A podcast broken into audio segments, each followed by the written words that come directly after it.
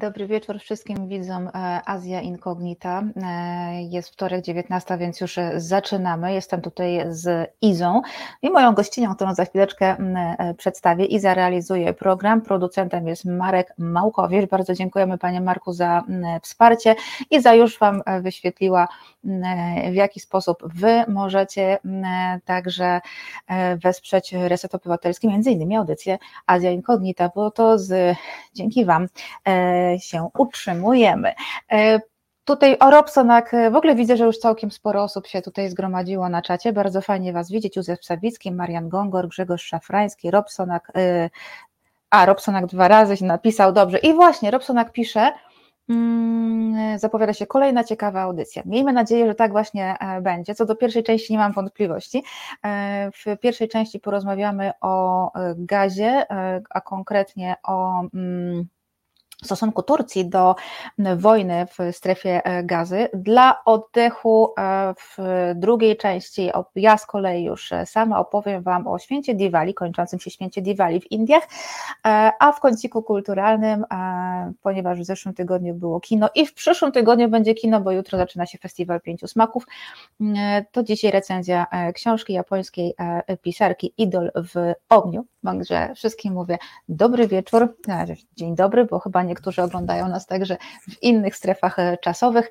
No i zaczynamy. Ja zapraszam serdecznie moją e, i waszą gościnę. Jest nią Karolina Wanda, doktor Karolina Wanda Olszowska, przepraszam bardzo, e, turkolożka, historyczka i prezeska Instytutu Badań nad Turcją. Dzień dobry pani doktor. Dzień dobry. E, stali widzowie już znają panią doktor, bo kilka miesięcy temu gościła w programie. Dzisiaj znowu Turcja, ale w bardzo konkretnym kontekście, bo e, e, strefy gazy i tego, co się tam dzieje. Mamy za sobą dwudniowy weekendowy szczyt w Riyadzie, na którym był też szczyt państw arabskich i muzułmańskich, na których jakieś łapki słyszę. Tak, no tutaj niestety u mnie będą małe łapki, takie trochę szczekanie, no bo mój pies zabędę kysem, żeby było po turecku. O. Też lubi trochę atencji. Ja, ja doskonale rozumiem, mam takie dziecko też, moje na szczęście śpi, jest, y, jest z kolei miałczy. Tak, dzisiaj to jest bardzo miłe, także jak najbardziej atencji dołożymy.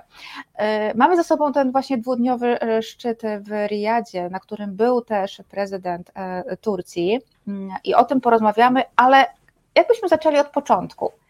Jakie e, w ogóle są relacje, czy też były Turcji i Izraela, e, no głównie w kontekście e, kwestii palestyńskiej, ale nie tylko? Znaczy, ostatnio były wyjątkowo dobre. W sensie ostatnie mówię przed 7 października, dlatego że myśmy się trochę przyzwyczaili przez te ostatnie 10-13 lat do bardzo napiętych relacji, jeżeli mhm. chodzi o Turcję i Izrael, dlatego że w 2010 roku mieliśmy tą e, zatrzymanie flotyli wolności, która płynęła z pomocą dla strefy gazy przez Izrael. Tam zginęło kilkunastu tureckich obywateli i to był taki moment, gdzie no nie można powiedzieć, że Turcja zerwała relacje z Izraelem, ale no wycofała swojego ambasadora, zostały zawieszone e, i ochłodzone i od tego czasu mieliśmy taką, można było powiedzieć, zimną wojnę, jakkolwiek to, to brzmi w tym kontekście, tylko że Turcja jest pierwszym krajem muzułmańskim, który w ogóle Izrael uznała. Nawet mieliśmy trochę inną rzeczywistość zimnowojenną. Mhm. E, ale to był taki czas, kiedy Turcja po pierwsze stawała bardzo po stronie e, Palestyńczyków, poza tym to też było wykorzystywane przez prezydenta Erdoana właśnie do budowania swojego wizerunku obrońców muzułmanów. Mieliśmy w 2018 roku, jak było to właśnie takie nasilenie starć palestyńsko-izraelskich, duże wiece w Turcji, gdzie przemawiał właśnie prezydent Erdoğan, gdzie on nawoływał do tego, że Jerozolima to jest nasza sprawa. To jest w ogóle takie hasło, które się pojawia w tym kontekście w Turcji, e, że tak naprawdę będą bronić tych byłych, byłych ziemi Imperium Osmańskiego i jakby nie pozwolą na to, żeby Palestyńczykom działa się krzywda. Więc to była taka narracja, która była przez lata. Takie duże zaognienie w 2020 roku. To w ogóle był rok, kiedy Turcja miała więcej nieprzyjaciół niż przyjaciół w regionie, dlatego że prowadziła taką politykę e, w odejściu od tego, co miała prowadzić, co wymyślił e, były minister spraw zagranicznych Dawud Olu, polityki pokoju ze wszystkimi sąsiadami, to była taka, taka odwrotność tego, czyli niepokój ze wszystkimi sąsiadami, można było powiedzieć. Bo wtedy była ta, ta sprawa podziału stref wpływów na Morzu Śródziemnym. Mhm. I to, że Turcja podpisała układ z Libią, z tym rządem w Tripolisie, z którym współpracuje, No i to jakby naruszało interesy m.in. Grecji, Cypru, Izraela i Egiptu, które wspólnie zawiązały drugie porozumienie, które wchodziło na te strefy wpływów turecko-libijskie. Więc to był taki moment takiego zaognienia bardzo dużego. A potem mieliśmy zwrot w polityce tureckiej i zaczęło się jednanie ze wszystkimi tymi państwami, z którymi wcześniej relacje były trudne, dlatego że no, sytuacja ekonomiczna wymagała tego, żeby e, zmienić sojusze i żeby trafić do tych państw, z którymi możemy mieć dobrą wymianę handlową na przykład. E, prezydent Erdogan pojechał do Arabii Saudyjskiej, między innymi po, po e, tutaj pomoc finansową w złocie. No i Izrael był jednym z tych państw, z którymi Turcja postanowiła się porozumieć. Tam nawet w, po czasie jakby negocjacji wymyślono taki pomysł na podpisanie nowych umów na, na gazociąg. Mhm. Więc on miał iść przez Izrael, przez Turcję. Więc tutaj ta współpraca gospodarcza była coraz większa. I dlatego ta pierwsza reakcja Turcji, w sensie mówię reakcji Turcji myśląc o prezydencie Erdoanie i ministrze spraw zagranicznych Hakanie Fidanie, dlatego że to było znamienne, że ta pierwsza reakcja po 7 października była bardzo łagodna, jak na Turcję i jak na Erdoana. Ona była taka, nie zogniajmy, nie ma co dolewać, dolewać oliwy do ognia, musimy jakoś ją porozumieć, nie zabijajmy cywilów, ale no wielkie tutaj wyrazy współczucia dla Izraela. To w ogóle było coś, co się przewijało w tureckich mediach i co nie jest typowe, jeżeli chodzi o współczucie Izraelowi. Mhm. No bo musimy pamiętać, że jeżeli w mediach tureckich mamy taką narrację antyizraelską, propalestyńską przez ostatnie 13 lat, to społeczeństwo też w ten sposób postrzega ten konflikt. W sensie wie, kto jest przyjacielem, a kto jest wrogiem. A po tym ataku Hamasu mieliśmy taki, taki zwrot dość yy, współczujący w stosunku do Izraela. No i właśnie taki bardzo wyważony na zasadzie Turcja może tutaj mediować, Turcja bardzo chętnie doprowadzi do porozumienia ale na początku to nie były ostre ataki na Izrael, co jakby wskazuje na to, że zerwania tych dobrych relacji ekonomicznych Turcji wcale na rękę na początku nie było. Mm-hmm. I do tego oczywiście za chwileczkę wrócimy. Jeszcze tylko chciałam zapytać, jak w takim razie Turcja zapatruje się na to, że no, kolejne już kraje arabsko-muzułmańskie normalizują swoje mm, relacje z Izraelem. Najnowsze to oczywiście właśnie Arabia Saudyjska.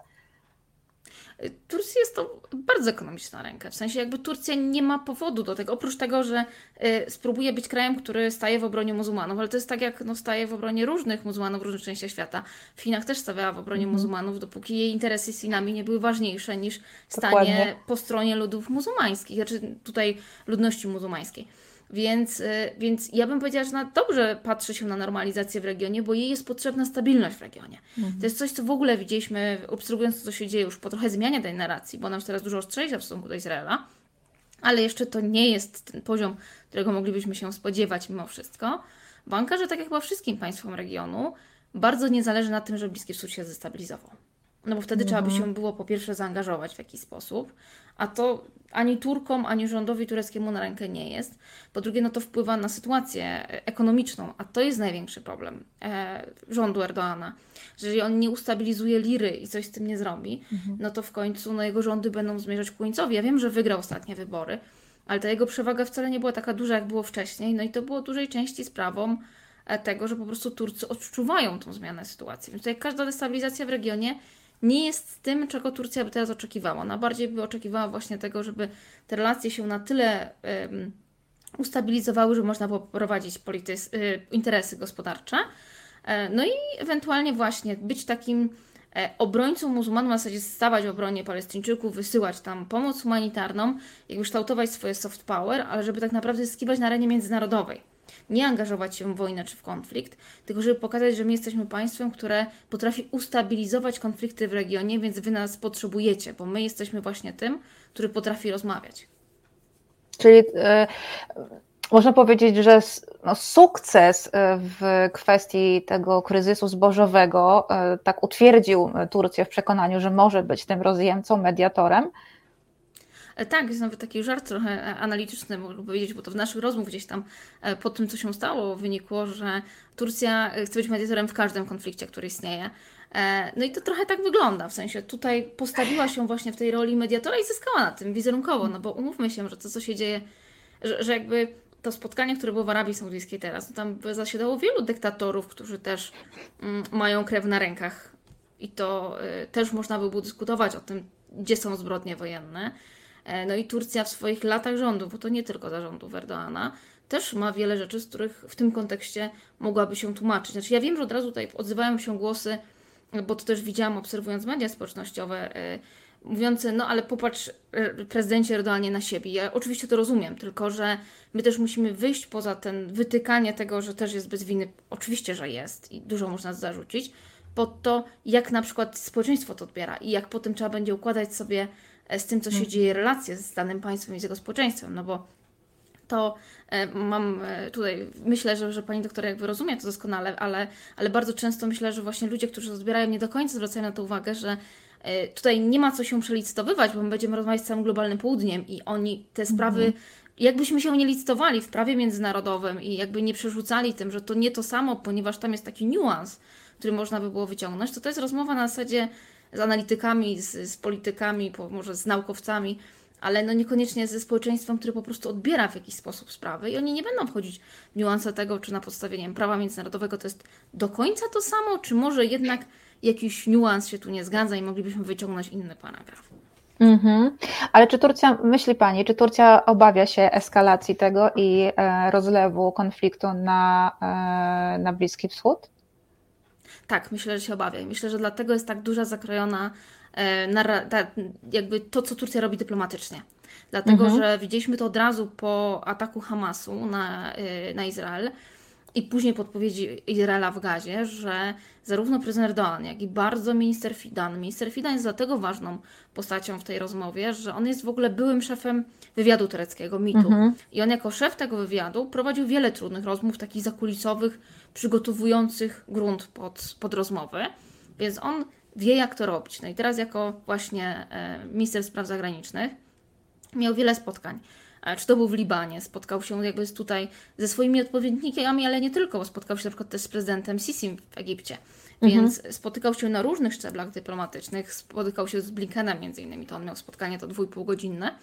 E, I, I właśnie były e, rozmowy na temat tego, jak tą sytuację można ustabilizować. A oczywiście no też o pomocy humanitarnej, tutaj też o tym, jak można by było stworzyć nowy format w regionie, bo większość tych spotkań faktycznie była, jeżeli chodzi o przywódców czy ministrów spraw zagranicznych regionu, ale on też wychodził poza to, jakby tutaj rozmawiał, e, czy to e, właśnie ze stroną niemiecką, czy, czy też z francuską, z tego z Izraelem rozmawiał, z Hamasem, bo przecież Turcja rozmawia z przywódcami Hamasu, bo nie uznaje ich za mhm. organizację terrorystyczną. Więc ja mam wrażenie, że tak szeroko zakrojone e, właśnie działania dyplomatyczne mają na celu, no oprócz tego, że właśnie wybicie się na tą siłę, która, bez której nie będzie się stabilizować regionu, też właśnie niedoprowadzenie do konfliktu. Żeby nie było sytuacji, w której Turcja musiałaby się opowiedzieć po którejś stronie. Bo z jednej strony no, mieliśmy wiec e, w Stambule, gdzie przyszło tysiące osób e, popierając sprawę mhm. palestyńską, ale z drugiej strony był bardzo ciekawy sondaż zrobiony przez Metropol, jeżeli ktoś z Państwa się interesuje Turcją, to to jest taka sondażownia Metropol, która publikuje e, swoje sondaże i po angielsku i po turecku, więc jakby tutaj łatwo jest znaleźć odpowiednik. I one jest, są bardzo ciekawe, takie na próbie 2000 osób, powiedzmy w 24 prowincjach zazwyczaj. E, I to było pytanie, co Turcja powinna zrobić. I e, większość respondentów, ja tutaj mówię większość, 80% respondentów, powiedziała, że albo powinna być neutralna, albo powinna być mediatorem, albo ewentualnie powinna wysłać pomoc humanitarną nie robisz nic więcej. To oczywiście mhm. odpowiednie procenty były na te trzy rozwiązania, ale e, ja je jakby wymieniłam w tej kolejności, gdzie było najwięcej, ale już dokładnie nie pamiętam ile na co, ale razem to było 80% respondentów. E, tam 13% e, popierało Palesty Hamas i Palestyńczyków, 3 Izrael, no i reszta to byli ci, którzy nie wiedzieli co odpowiedzieć. Więc społeczeństwo tureckie wcale nie chce, żeby Turcja się jakkolwiek angażowała w kolejny konflikt, tym bardziej, że raz są problemy gospodarcze bardzo duże, dwa, no cały czas w Turcji są informacje o nowych męczennikach, no bo oni jakby są e, nazywani męczennikami, czy żołnierzach tureckich, którzy polegli w Syrii. Więc jakby cały czas dopływają nowe informacje o nowych e, zabitych w Syrii. I to bardzo często są młodzi chłopcy, dlatego że w Turcji jest służba z, z poboru. Oczywiście można się wykupić i tak dalej, ale te opłaty nie są małe. I bardzo często właśnie ci poborowi są wysłani do Syrii, no i są właśnie co jakiś czas E, raz w tygodniu mniej więcej pojawia się informacja o, o nowym męczenniku, który, który zginął w Syrii. To są chłopcy 20, 22 lata, 19, więc, więc opinia publiczna, mimo tego, że właśnie nazywanie im męczennikami, co jest ciekawe, wpływa na odbiór tego, dlatego że mieliśmy takie badania, może tak tylko krótko, po I mhm. wojnie światowej robione, że żołnierze osmańscy mieli, e, du mieli dużo mniejszy wpływ na PTSD, dlatego że oni odbierali śmierć po pierwsze jako coś, co sprawia, że pójdą do raju, po drugie uważali, że jest coś takiego jak e, przeznaczenie, w sensie, że jeżeli jest kismet, to coś się stanie, mhm. a jeżeli go nie ma, to coś się nie stanie. I oni przez to jakby wierzyli w to przeznaczenie i właśnie nie byli tak bardzo podatni na traumy, które były po, po, po walkach. Tutaj też społeczeństwo jednak inaczej trochę to odbiera, te kolejne ofiary, no ale to nie ma szans, żeby to się nie odbiło, więc tam wcale Turcy nie chcą, żeby ich kraj się angażował za bardzo, oprócz wysyłania pomocy humanitarnej i właśnie szeroko zakrojonych e, tutaj dyplomatycznych zabiegów. A tu faktycznie widać na tym polu, że Turcja no, stara się być w czołówce. Ojej, wyprzedziła Pani dwa moje pytania, zaraz je koniecznie rozwinę. Bardzo ciekawy ten e, wątek, także takie, e, e, takie dygresje uwielbiamy. O, o traumie, bo to naprawdę ciekawe. Mm, dobrze, to w takim razie najpierw kwestie społeczeństwa. Nie, najpierw musimy powiedzieć, żeby dojść do społeczeństwa, to musimy najpierw powiedzieć, jak się zmieniła ta reakcja turecka e, na to, co się dzieje w strefie gazy i dlaczego? Reakcja właśnie zmieniła się od takiej bardzo chcącej prezydent Erdogana, bo to głównie jakby tutaj e, mhm. jego była widoczna, dlatego że opozycja, o czym może za chwilę do tego wrócę, reagowała zupełnie inaczej. To cała opozycja i nawet ta część koalicji, która była z Erdoganem, ale jakby nie będąca częścią partii. Na początku było to właśnie niedolewanie oliwy do ognia, że trzeba prowadzić tutaj zakrojoną dyplomatyczną e, grę i jakby rozmowy, że trzeba doprowadzić do tego, żeby właśnie nie zabijać cywilów, ale było to z takim dużym zrozumieniem. A potem ta zmiana była taka e, dość może gwałtowna, ale no spodziewana, dlatego że tutaj wszyscy, którzy obserwowali turecką politykę, łącznie z tureckimi dziennikarzami, spodziewali się, że prędzej czy później Erdogan będzie musiał postawić się jakby tutaj w tej narracji antyizraelskiej, dlatego że jednak no, większość społeczeństwa popiera Palestyńczyków. Nawet jeżeli nie chce ginąć za strefę gazy, nie chce ponosić konsekwencji, no to jednak w tych y, reakcjach dużo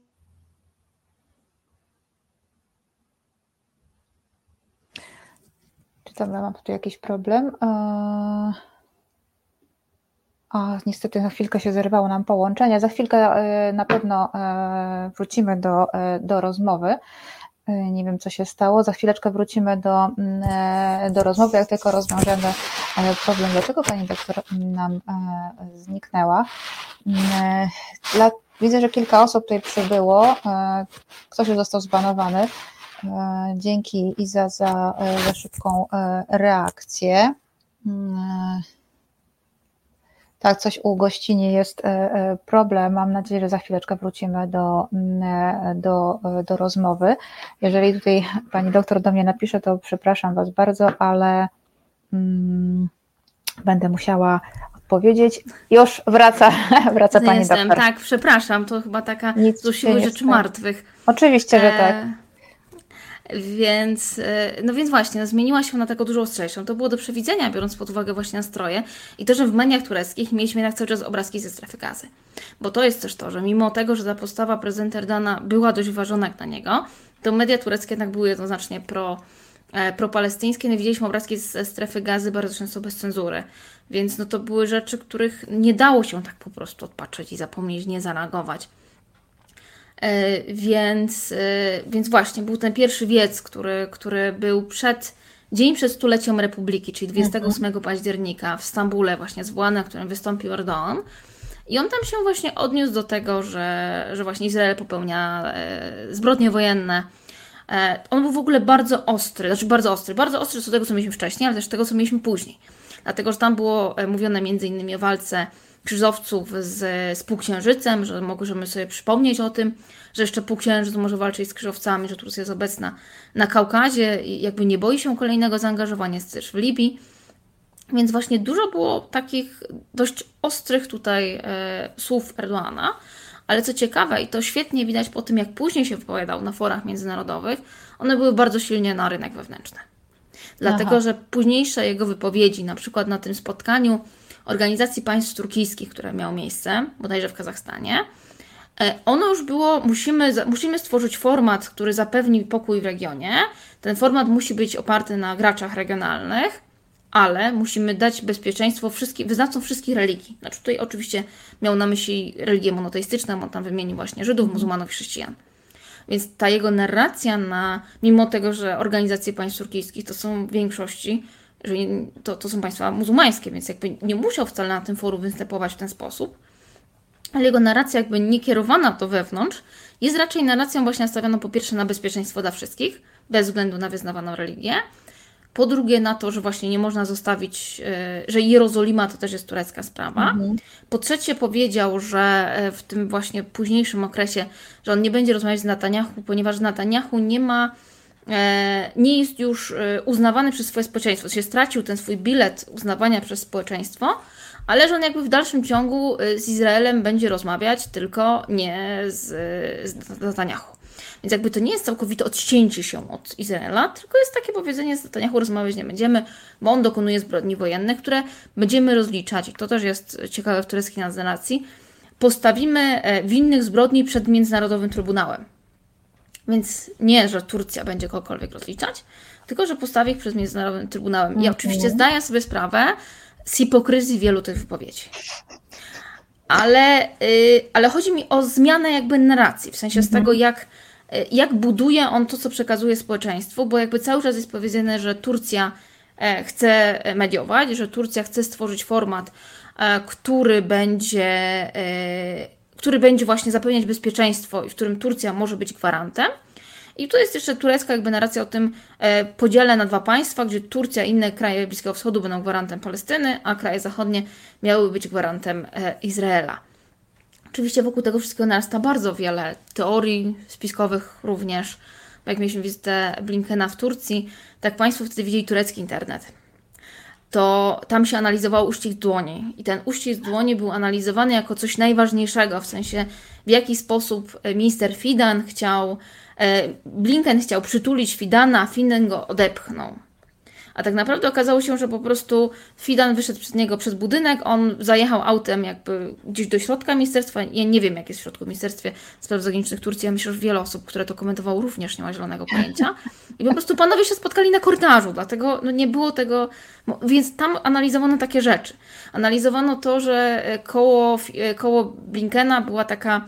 Wyglądało to jak Meczet stwierdzono, że to jest Alaksa, wpisana w półksiężyc i w gwiazdę, no tutaj turecką. Okazało się, że to jest po prostu cukiernica z gwiazdą i półksiężycem, a z tyłu jest kałamarz, który tak się na siebie nakłada, jak widzieliśmy zdjęcia.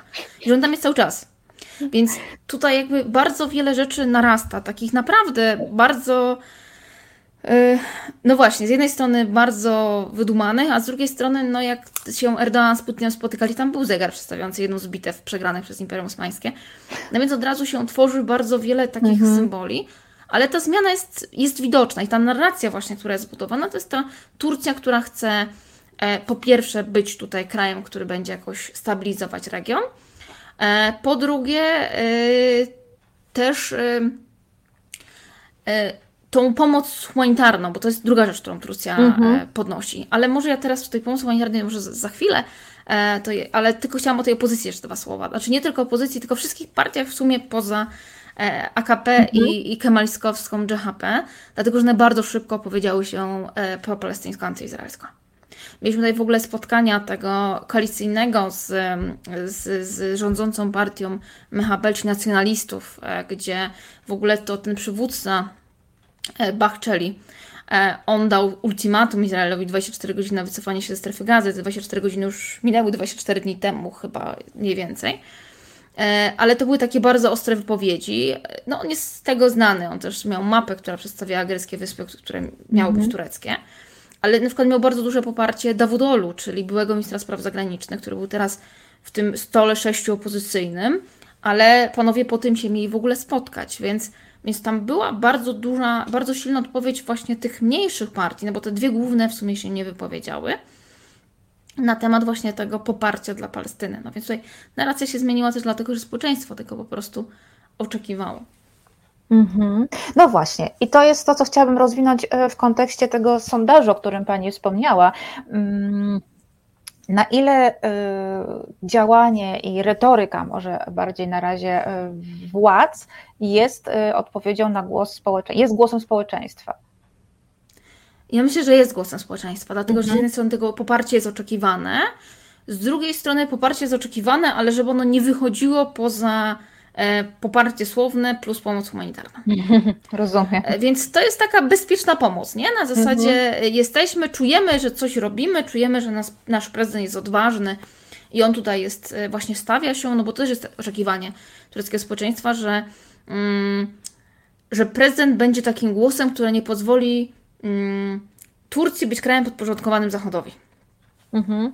Bo to jest trochę kompleks turecki. Kompleks turecki Zachodu, to świetnie widać, jak się przyjeżdża do Turcji.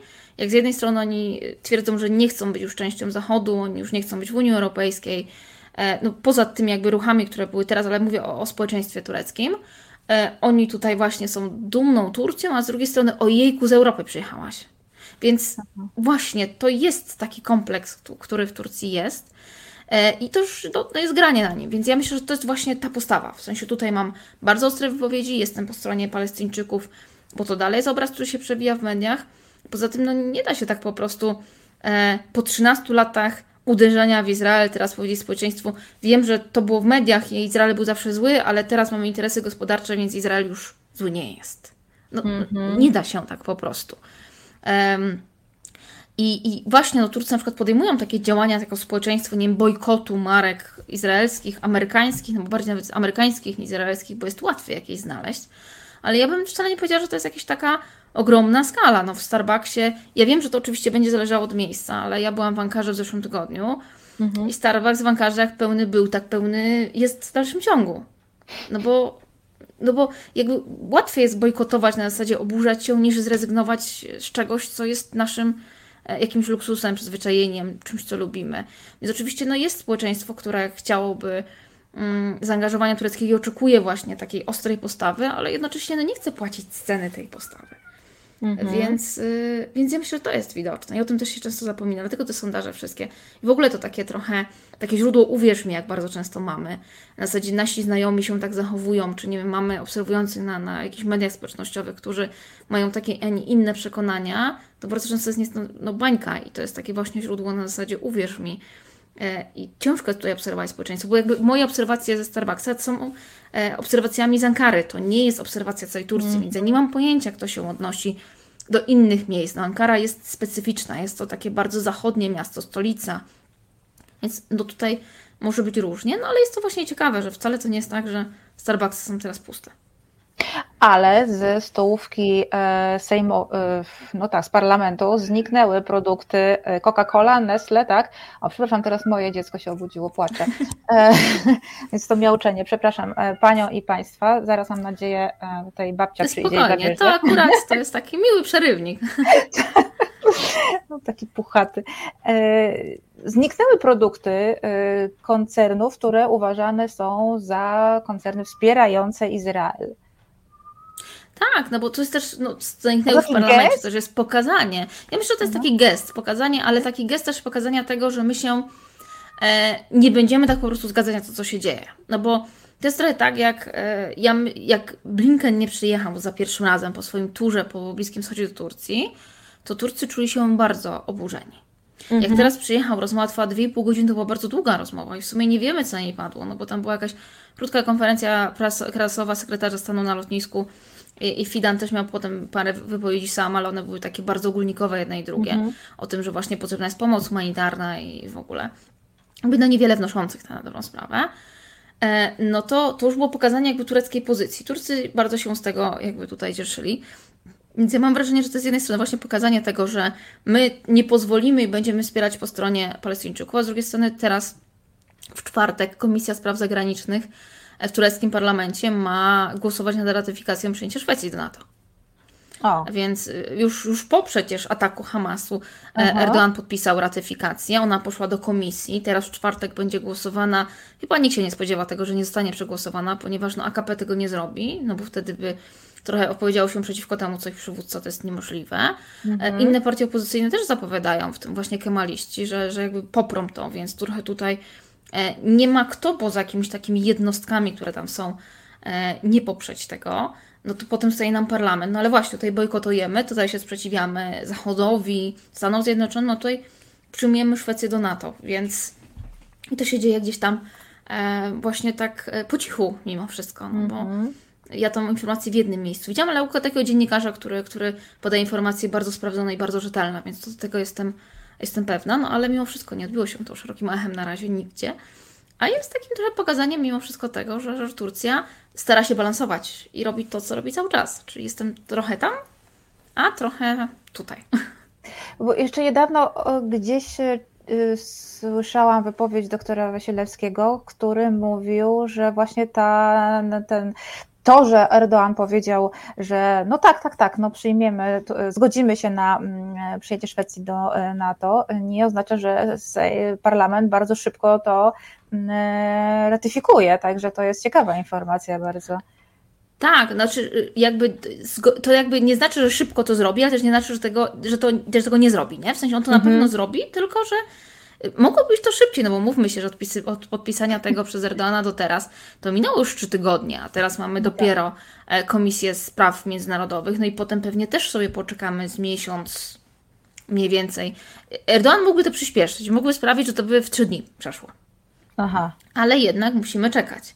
Ale no jednak czekamy i widać kolejne kroki, bo ja dokładnie nie wiem, jak to jest w tym momencie na Węgrzech, ponieważ aż tak temu Przyglądam się temu, co gdzieś tam się pojawia przy rozmowie o Turcji, mhm. gdzieś tam jak się wymieniamy, ale no z tego, co widziałam, co, co doktor Hej wrzuca, no to tam nie ma tego w ogóle w tym momencie w, w planie obrad, więc y, Turcja przynajmniej ma to już w planie obrad. Ale no tutaj na postawę turecką też bardzo duży wpływ mają negocjacje z Amerykanami. No my tak na dobrą sprawę nie wiemy, w jaką stronę idą. Tak jak no, mimo wszystko ta rozmowa z Blinkenem 2,5 godziny, no ja nie wierzę, że oni rozmawiali tylko o tych sześciu punktach, które zostały tam wymienione po tej rozmowie, w tym większość to pomoc humanitarna, bo te rozmowy nie byłyby 2,5 godziny z zamkniętymi drzwiami. Mm-hmm. A jednak były. No, Turcji bardzo zależy na, na modernizacji swoich F-16, nie na zakupie nowych e, F-16. Bo jakby no, wie, że nie ma szans na powrót do, e, do, do F-35, więc przynajmniej te, te F-16. Więc tutaj jakby myślę, że wszystko jest stoi na szali. To, te negocjacje też trwają, więc to, mhm. to poparcie tureckie też y, może mieć różne wymiary. No bo teraz faktycznie e, pomoc turecka dla strefy gazy humanitarna jest duża. W sensie mieliśmy e, w sumie po pierwszych dwóch tygodniach wysłany pierwszy samolot prezydencki z, z pomocą humanitarną. Był głównie leki, był sprzęt medyczny, mhm. było jedzenie, ale byli też lekarze. Było 20 albo 22 E, lekarzy specjalistów, którzy mieli oszacować najbardziej e, palące potrzeby, które są. E, teraz wiemy, że przybył statek do portu właśnie egipskiego w pobliżu przejścia granicznego, na którym ma być, ja już nie pamiętam ile ton pomocy, ale tam ma być 20 ambulansów i 8 szpitali polowych, więc tego jest naprawdę dużo i Turcy to wysyłają.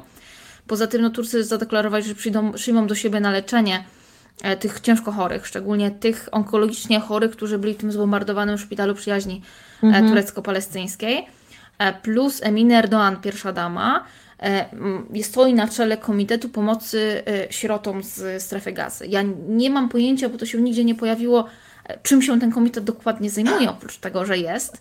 No bo to też jakby łatwo się mówi. To jest trochę tak jak dlaczego nikt się jakby nie zastanawia, E, dlaczego to przejście zagraniczne jest zamknięte? No, tam się nie wiedzie, no, ale teoretycznie można by było założyć, choć ja tutaj nie jestem specjalistką od, e, od państw arabskich, że można by było, tutaj pani e, doktor myślę, że lepiej będzie otworzyć i przyjąć część z tych osób, ale no, żaden kraj się do tego nie pali. Turcja też wcale nie chce przyjmować uchodźców ze strefy gazy, no bo ona już ma tych z Syrii, stara się ich odsyłać do Syrii, tylko że trochę to jest na zasadzie takiego dobrowolnego przymusu, czyli my cię damy, teraz schwytamy na ulicy, damy do obozu dla uchodźców i ty albo wyjedziesz do Syrii, albo będziesz tutaj siedzieć.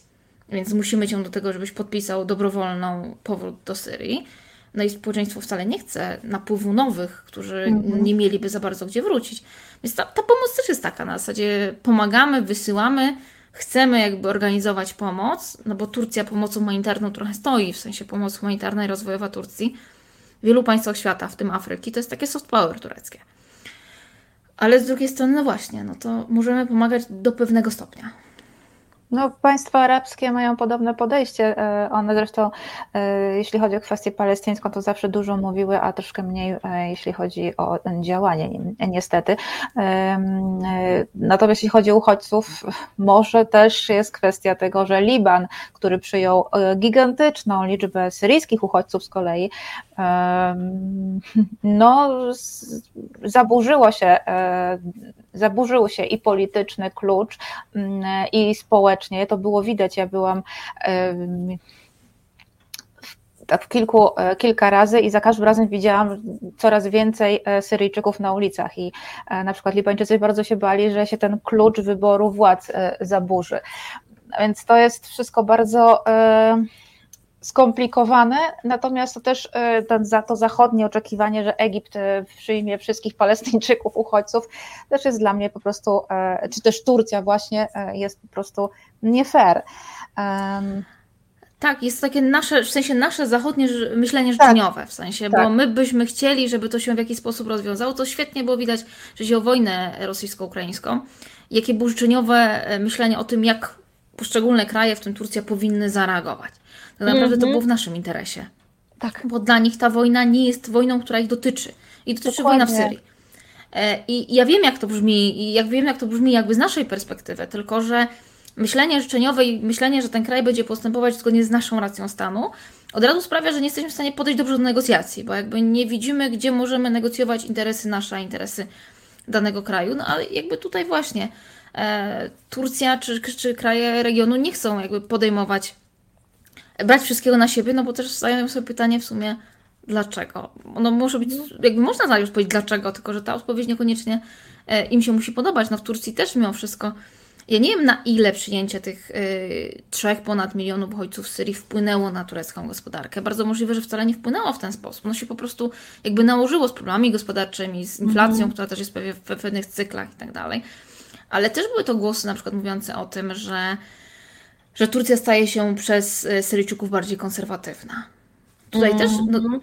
ja nie znam żadnych badań, które by potwierdziły to albo to obaliły, ale to było po pierwsze taka obserwacja gdzieś tam na ulicach, po drugie to była obserwacja Turków, nie moja. Tak, tak, że, tak, tak. że jednak tak, że, że, że staje się bardziej e, konserwatywna, a Turkom mhm. pasuje ich islam. To znaczy, mhm. ja wiem, że bardzo często mówiąc o Partii Sprawiedliwości i Rozwoju, mówimy o konserwatyzmie islamskim i to, że Turcja się staje bardziej konserwatywna. Ale w porównaniu do innych państw regionu, to Turcji, nawet Erdoğanowi i jego żonie Emine, bardzo daleko do konserwatywnych muzułmanów. No samo to, że ona też prowadzi trochę swoją własną politykę, w sensie jest w Afryce jako właśnie, e, głównie skupia się na pomocy, ale, ale jako pierwsza dama występuje właśnie w Afryce, mhm. tutaj we strefie gazy, ona jest widoczna i też prowadzi jakby swoją, swoją część polityki.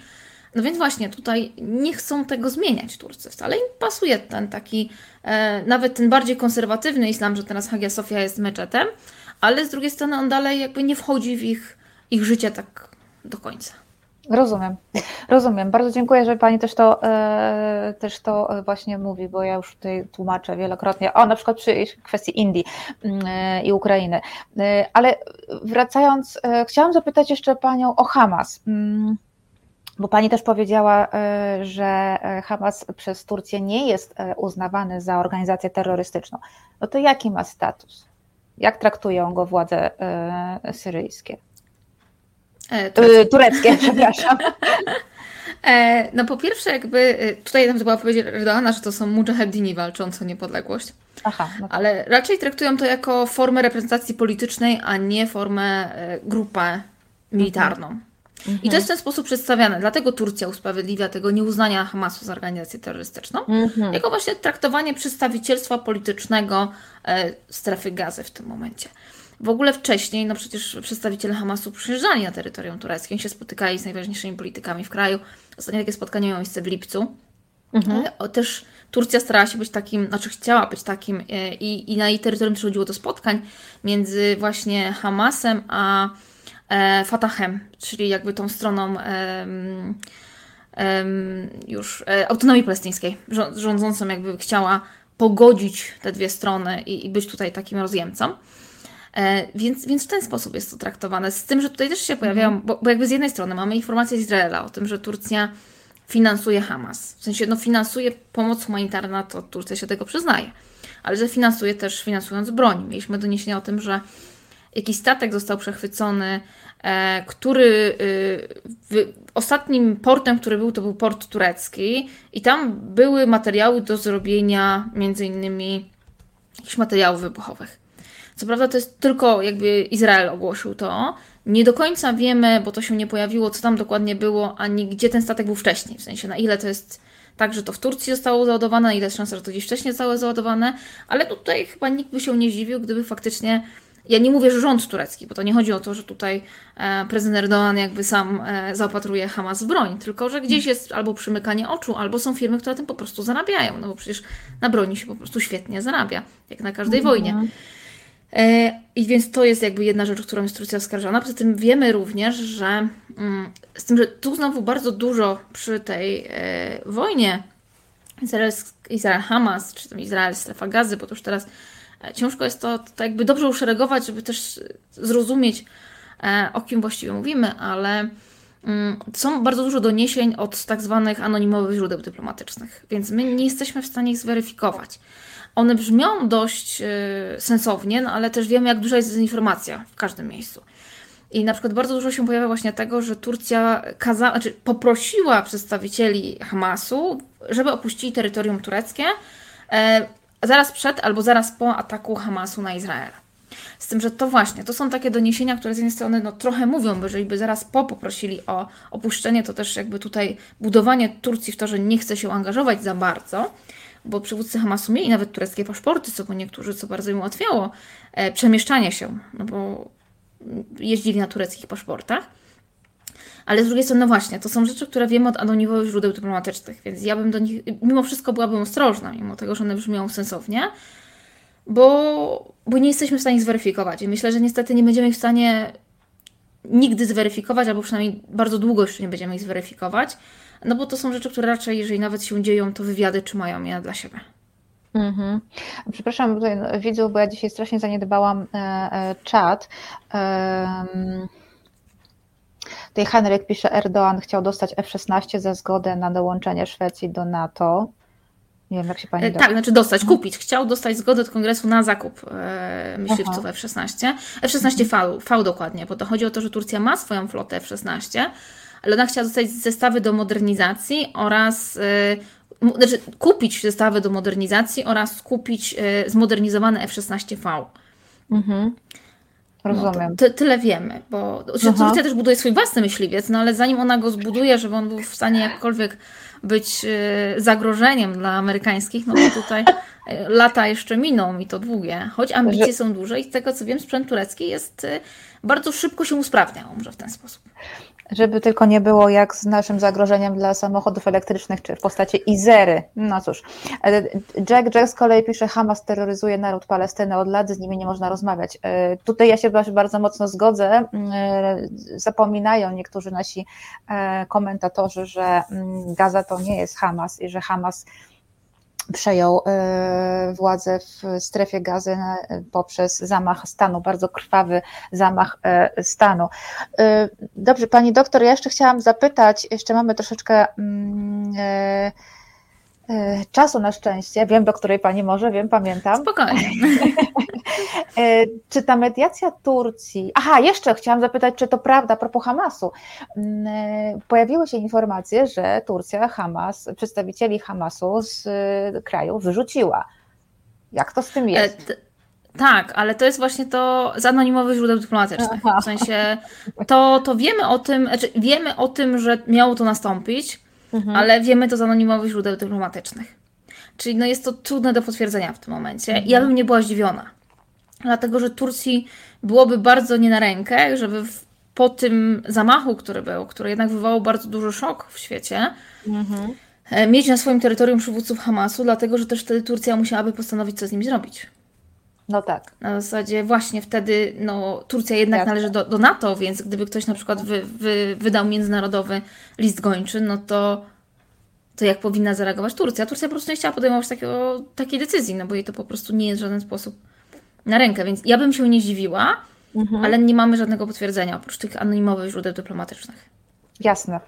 E, to w takim razie chciałabym wrócić do kwestii mediacji. Czy ta mediacja turecka mm, może być skuteczna? No raz pokazali, że skuteczni być potrafią. Ja myślę, że może, tylko nie wiem, jaka jest realnie szansa na to, żeby ktoś na tą mediację w tym momencie się zgodził, bo wydaje mi się, że Izrael nie chce w ogóle słyszeć o żadnej mediacji w tym momencie i nie postrzega Turcji jako kraju, który mógłby mediować, bo Turcja faktycznie no, ma, na początku miała bardziej, teraz no, trochę po tych antyizraelskich wystąpieniach ma trochę mniej, no ale miała, właśnie była państwem, które potrafił rozmawiać z jednymi i z drugimi. E, mhm. Turcja podobno, to też jakby wszystko wiemy właśnie z tych anonimowych źródeł dyplomatycznych, że próbowała mediować z Hamasem puszczenie e, zakładników. Mhm. Nie wiemy nic, żeby to się udało, więc raczej się nie udało, bo tutaj Turcja by się pochwaliła. Wiem, że Katarowi się udało wynegocjować coś. Tak. Puszczenie chyba podejrza właśnie tych e, z podwójnym obywatelstwem czy z obywatelstwem amerykańskim. Ale no Turcja też miała takie, e, takie mm, też chciała być tym krajem, który jest w stanie tutaj pokazać, że, jest, że, że może negocjować. E, no i faktycznie, z jednej strony wydaje mi się, że mogła być tym krajem, dlatego że rozmawia z innymi i z drugimi, ale z drugiej strony w tym momencie nie wydaje mi się, żeby Izrael jakkolwiek chciał z kimkolwiek rozmawiać i, i negocjować, bo ta postawa Izraela jest bardzo jednoznaczna i tutaj co, to, to nie jest jakby mój kraj, którym, którym się specjalizuję, ale tak obserwując to od tej w ogóle strony bliskowschodniej, wydaje mi się, że tylko Stany Zjednoczone mają narzędzia nacisku na Izrael jakiekolwiek na to, żeby zmusić ich do negocjacji. Tylko no, to się trochę niekoniecznie może opłacać samym rządzącym w Stanach Zjednoczonych. Jest to bardzo skomplikowana Właśnie. układanka. Ona jest bardzo ciekawa, jak się ją obserwuje, ale z drugiej strony jest bardzo smutna tak po prostu po ludzku. Jak to sytuacja ludzi jest mało ważna w momencie zbierania się interesów różnych sił politycznych. Tak, tak, e, e, to absolutnie e, prawda. Tak samo jak tutaj Tomasz Szyndralewicz pisze, może gdzieś na Bliskim Wschodzie znajdą bezpieczną przystań. Rozumiem, że chodzi o tych uchodźców, może w Iranie, ale że to gorący kartofel to pewnie nie od razu. A, Hamas, o bojownicy Hamasu z Turcji, rozumiem.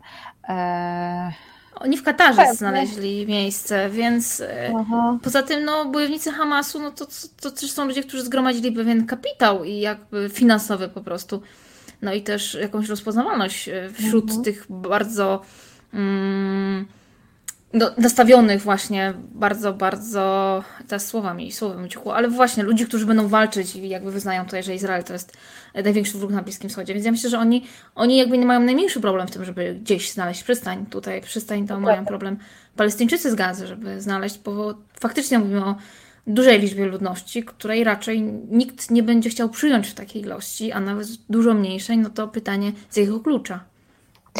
Dokładnie tak. E, a skąd jest to poparcie Turcji dla e, Palestyńczyków? E, no, chciałabym wierzyć, że jest to solidarność muzułmańska, no ale sama wiem dobrze, że państwa, inne państwa muzułmańskie to tak niekoniecznie do tej pomocy palą. Ja myślę, że to jest w dużej części wpływ narracji, która była, przepraszam, przez lata kierowana do społeczeństwa o tym złym Izraelu i dobrej, dobrej części, może nie Palestyny, ale właśnie ludności palestyńskiej, która jest uciskana. Wydaje mhm. mi się, że to z tego w dużej części wynika, bo po prostu ta narracja była potrzebna. Ta narracja bardzo często się pojawia tej właśnie solidarności muzułmańskiej wtedy, kiedy Erdoganowi jest to na rękę. E, no i jakby jeżeli się ją gdzieś tam powtarza przez e, długą, e, długi czas, no, przez powiedzmy te 13 lat, no to ona też wpada w, w, takie postrzeganie. Poza tym, no to są obrazki, które okazywały się w tureckich mediach. Naprawdę są obrazki, przed którymi bardzo trudno przejść do porządku dziennego i nie czuć całym sobą tego, co się ogląda. Oczywiście jakby wiemy, że też, no właśnie nie wiemy, co z tego jest prawdziwe, a co nie, no bo też mieliśmy bardzo dużo doniesień o tym, że obrazki zarówno po stronie tak. e, palestyńskiej i po stronie izraelskiej były również tworzone przez sztuczną inteligencję i w ogóle jakby z innych miejsc e, podkładane, żeby wzbudzić więcej emocji, no bo na emocjach trochę też ten konflikt stoi. Ale naprawdę, no, obserwując tylko tą część w mediach, tam się nie da przejść około tego obojętnie. Ja E, staram się, no, nie powiem, że staram się czasami nie oglądać, ale czasem staram się po prostu nie oglądać dlatego, dla własnego zdrowia psychicznego, mhm. ale po takim właśnie czytaniu, oglądaniu właśnie po to, żeby wiedzieć, jak reagują Turcy, to czasami bardzo trudno jest o tym zapomnieć, jakby pójść i stwierdzić, to teraz, teraz jestem w Polsce, więc ja się zajmę czymś innym i, i zapomnę, bo to są rzeczy, których nie da się zapomnieć. Właśnie taki turecki dziennikarz, który e, który uważam, że jest bardzo rzetelny i podaje bardzo, bardzo ciekawe informacje i on nie zawsze sprawdza. W sensie faktycznie ja jeszcze nie trafiłam u niego, żeby podał informację. On czasami później podaje informację, no bo on ją po prostu weryfikuje. Mhm. On napisał taki wpis, że yy, nagrania z, z, z zabicia chłopca, któremu mózg wycieka na ulicę, nie da się nigdy zapomnieć. I to jest tweet, który, który faktycznie oddaje to wszystko, co też robią dziennikarze, analitycy, obserwatorzy tego z drugiej strony, e, bo, bo właśnie, bo jakby muszą to oglądać, chcą to oglądać, żeby móc jak najbardziej e, trafnie przekazywać to, co się dzieje, a z drugiej strony to są rzeczy, których potem się nie da tak po prostu zapomnieć i wyjść. Więc ja myślę, że tureckie społeczeństwo, które jest bombardowane tego typu obrazami, a też w Turcji no, ta cenzura tego, co może pójść w mediach, mhm. a co nie jest inna. Tam rzeczy mhm. bardziej krwawe, bardziej dosadne są pokazywane. Na przykład w gazetach znajdziemy zdjęcia z wypadku, gdzie na przykład ciała widać, nie są zasłonięte, nie są w żaden sposób. W telewizji tureckiej się nie zobaczy papierosa, który się pali, bo on jest rozpikselowany. Czy, czy scen, y, nie wiem, seksu, ale jakby ciała na ulicy się zobaczy. Takie po prostu będące tam. Więc to, co jest cenzurowane, jest inne, więc ja myślę, że to też ma mhm. duży wpływ że właśnie to, e, te bombardowanie tymi emocjami jakby oddziaływuje. Mhm.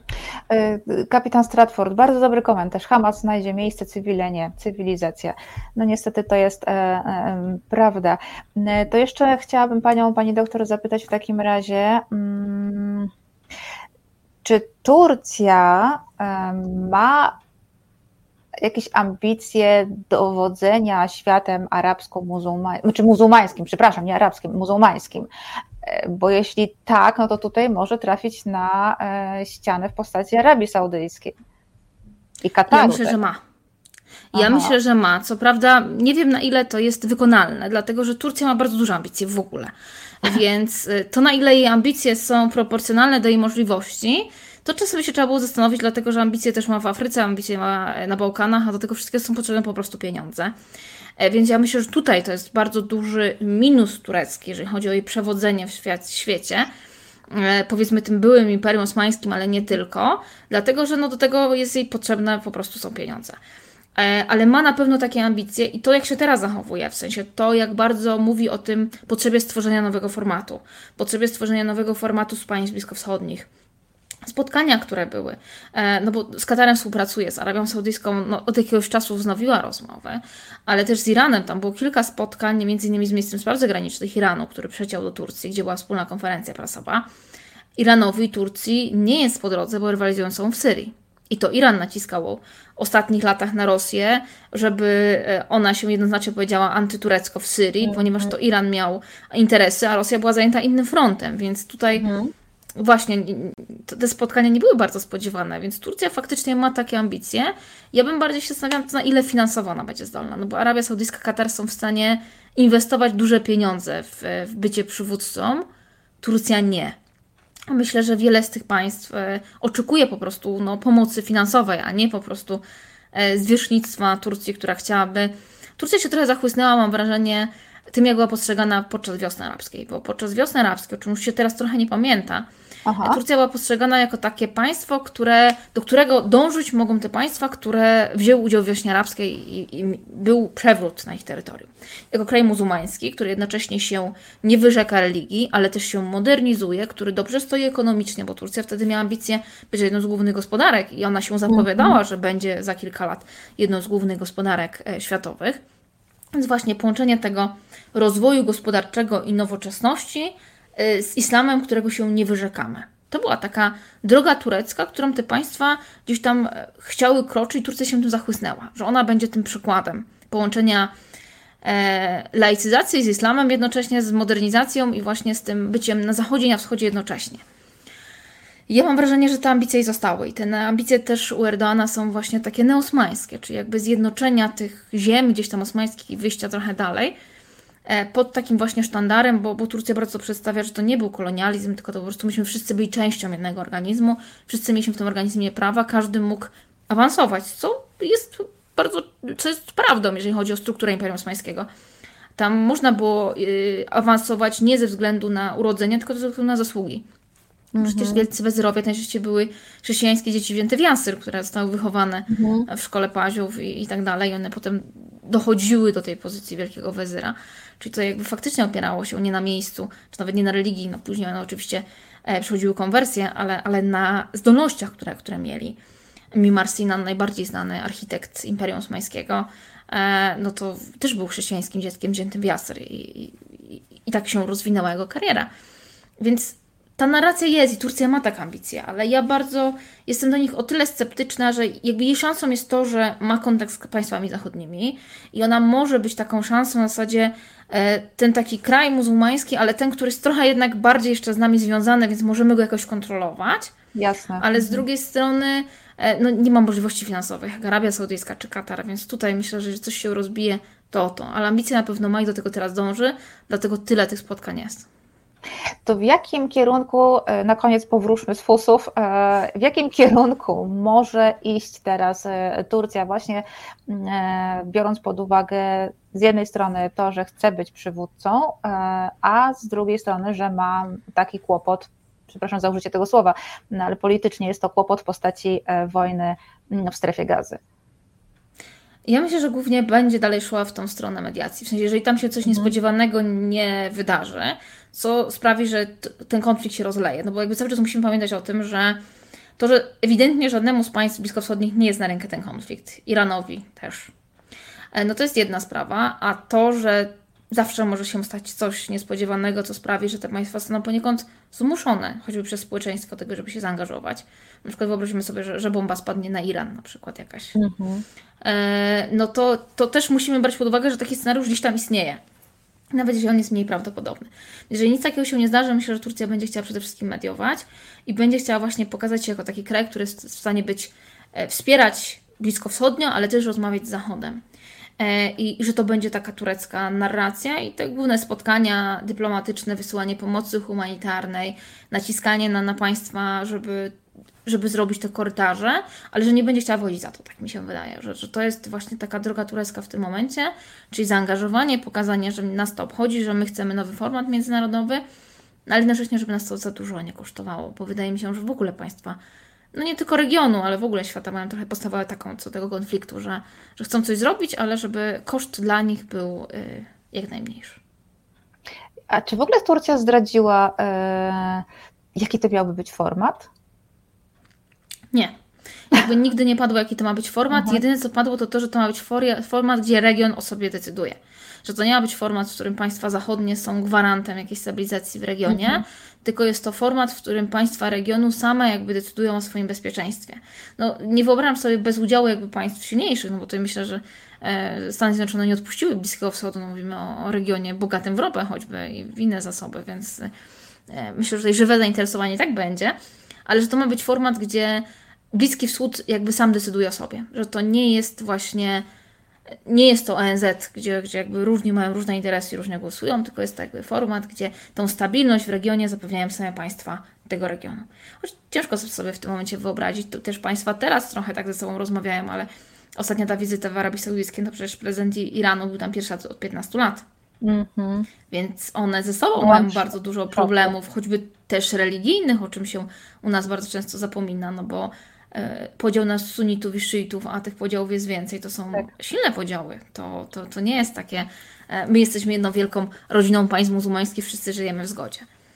E, więc to jest taka bardzo skomplikowana układanka i Turcja próbuje się z nią jakoś wpasować. Ale no tutaj na razie to boję się trochę, że to trochę będzie tak, że wszyscy się do tego konfliktu przyzwyczają. Tak jak wszystkie inne konflikty, już trochę zszedł z głównych stron gazet i, i, z głównych wydań wiadomości, bo wszyscy zajęli się trochę czymś innym.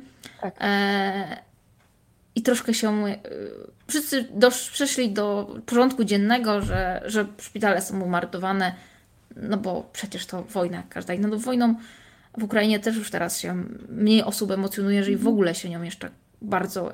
Jakaś większa grupa poza tymi, którzy mają jakiś tam właśnie emocjonalny bardziej stosunek albo są analitykami emocjonuje, no bo już żeśmy się do niej niestety przyzwyczaili. To jest straszne w wojnach, że, że wojny, do wojny w Syrii też żeśmy się przyzwyczaili, do wojny w Libii. Ktoś, ktoś jeszcze pamięta o tym, że w Libii jest jakaś wojna. Gorzka konstatacja, ale chyba e, innej być na razie niestety e, nie może. Widzą tylko powiem, że w przyszłym tygodniu wrócimy do kwestii gazy, ale w sposób literacki, bo będę rozmawiać o książce Adani Shibli Drobny Szczegół. Książka, która już wywołała skandal podczas targów książki we Frankfurcie. Mm a która dużo mówi o początkach e, konfliktu e, w strefie gazy, właśnie w Palestynie może.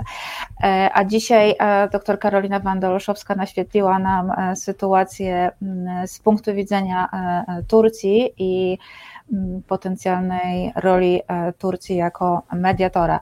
E, szczerze mówiąc, trzymam kciuki, żeby komukolwiek jaką mediację się e, udało przeprowadzić. Jeśli to będzie Turcja, to trzymam kciuki za Turcję.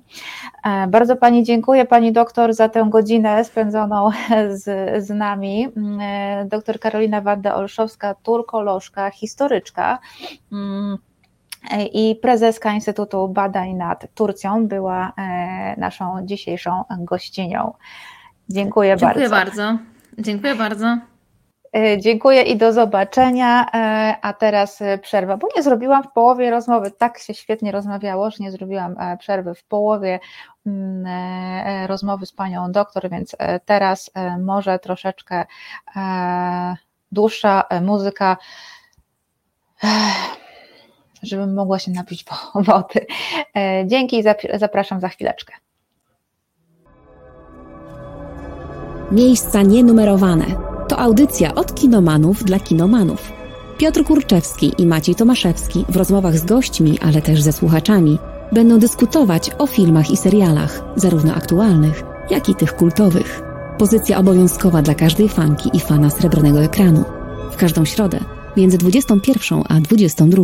Ale na razie wracamy do programu Azja Incognita. E, jest ze mną jeszcze oczywiście cały czas e, Iza, która realizuje mm, program, za co bardzo jej e, dziękuję. Robsonak pisze, mm, aha, no i oczywiście dla wszystkich, którzy dopiero teraz się włączyli, a na pewno są i tacy, zapraszam do odsłuchania mm, od początku w wolnej chwili. Teraz zostańcie z nami, ale w wolnej chwili odsłuchajcie od początku. Bardzo dobra rozmowa z dr Karoliną Wandą-Olszowską, turkolożką.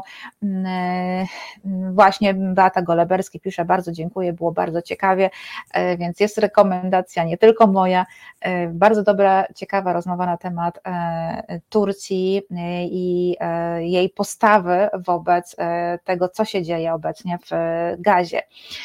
I tak jak powiedziałam przed przerwą do, do kwestii wojny w Gazie wrócimy w przyszłym tygodniu, mam nadzieję, inshallah, nic, że nic się nie zmieni, mam nadzieję. E, z Filipem Jakubowskim, doktorem, przepraszam, Filipem Jakubowskim z Poznania, z Uniwersytetu z tamtejszej arabistyki e, porozmawiam o e, książce absolutnie mm, nie wiem jakiego słowa użyć, ale niesamowitej, powalającej e, emocjonalnie, e, doskonałej, absolutnie doskonałej, która na pewno też e, rzuci no, inne troszeczkę światło mm, na to, co się dzieje w Palestynie od wielu, wielu mm, lat. Mm, Robsonak pisze tutaj, Świat jest chory, e, tak, e, tu się zgadzam, to jest bardzo słuszna diagnoza. E, natomiast chciałabym Wam powiedzieć, żebyśmy wierzyli, mamy taki wyjątkowy czas, jeśli chodzi o inną część świata, nie Turcję i Gazę. Indie mają bardzo wyjątkowy czas za sobą, święto Diwali. I dlaczego mówię o tym, e, że świat jest chory? Mm. Diwali uczy nas, e, przynajmniej przekonuje nas, że mm, światło zawsze zwycięży nad mrokiem. U nas troszeczkę się to dzieje, prawda? E, ten, myślę, że nie bez powodu tak się, no jeżeli ktoś wierzy w znaki, ale możemy sobie tak zrobić, taką konstrukcję, jeżeli już sobie tak na mistyczne rejony wchodzimy, że to pierwsze posiedzenie e, nowego Sejmu miało miejsce akurat w Diwali, w święto, e, którym podczas którego e, światło zwycięża mrok. I życzyć Wam będę, znaczy już teraz nie, no nie, myślę, że to, że się święto kończy, to nie ma znaczenia, żeby życzyć e, właśnie wszystkiego najlepszego i tego, żeby to światło zawsze e, e, zwyciężało. No i o co chodzi w tym święcie? Wszyscy wiemy, wszyscy widzą, może nie wszyscy, bo raczej święta indyjskie to kojarzymy z kolorowymi proszkami, które najczęściej w Polsce nie mają wiele wspólnego z prawdziwym, z prawdziwym świętem hinduskim, tak? bo my, my, do nas przeszła tylko ta e, kolorowa, radosna część e, z, drugiego, e, z drugiego dnia święta Holi. E, natomiast cała duchowość, e, która jest bardziej obecna pierwszego dnia, została pominięta. No i to jest oczywiste, bo nie jesteśmy e, wyznawcami hinduizmu. No, ale zrobiliśmy tak troszeczkę z tego taką taką kulturową wydmuszkę. No ale cóż. E, e, Robsonak pisze, ezoteryka będzie? Nie, nie będzie, tylko opowiem. Um... Noa się żegna, oczywiście, bo o Indiach. E, do widzenia, no, do zobaczenia w przyszłym tygodniu. W przyszłym tygodniu raczej nie będzie o Indiach. Mm, więc ezoteryki nie będzie, będzie po prostu o święcie, e, o tym, jak się jego obchodzi. Już schodzę z ezoterycznych tematów.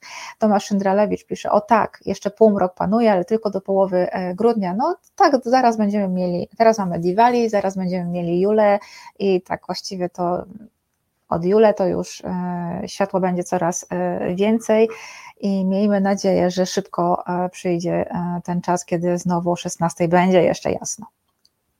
No dobrze, to co świętowali um, Hindusi, e, czyli wyznawcy hinduizmu i w Indiach i na całym świecie.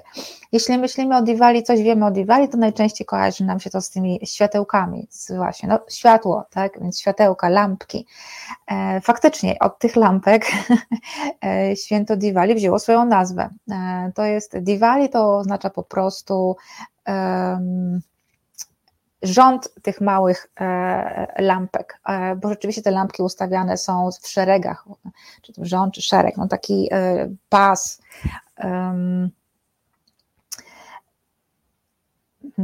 lampek, małych lampek. Dlaczego? Dlaczego lampki? Już, już tłumaczę, ale zacznijmy od początku, czyli od genezy tego święta. No i teraz, hmm, Trudno jest powiedzieć jednoznacznie, jak to w Indiach. Zależnie od regionu, może funkcjonować nieco e, inne wytłumaczenie genezy LED, to masz ja ci dam LED. E, może być troszkę inne wytłumaczenie genezy tego święta. E, najbardziej rozpowszechnione, no bo wiecie, Indie są gigantycznym krajem, E, nam się wydaje, to no, kraj, ale to jest bardzo, kraj bardzo zróżnicowany. I to, że jest hinduizm, to nie oznacza, że on jest wszędzie taki sam. W różnych rejonach e, to samo bóstwo może być inaczej interpretowane, może być inaczej czczone. E, mogą o nim funkcjonować zupełnie inne mity. To, co w Kerali na południu będzie mm, E, będzie e, normą, e, to w Bengalu, tak, na, na wschodzie, bo już pokazuję na mapy, tak, na wschodzie będzie zupełnie inaczej odczytywane i będzie miało nieco inną formę. Dzień wolny w Indiach, tak, dzień wolny. I taki najpopularniejszy, najbardziej rozpowszechniony mit dotyczący mm, Diwali Mówi oczywiście o mm, przyjściu e, bogini e, Lakshmi. Natomiast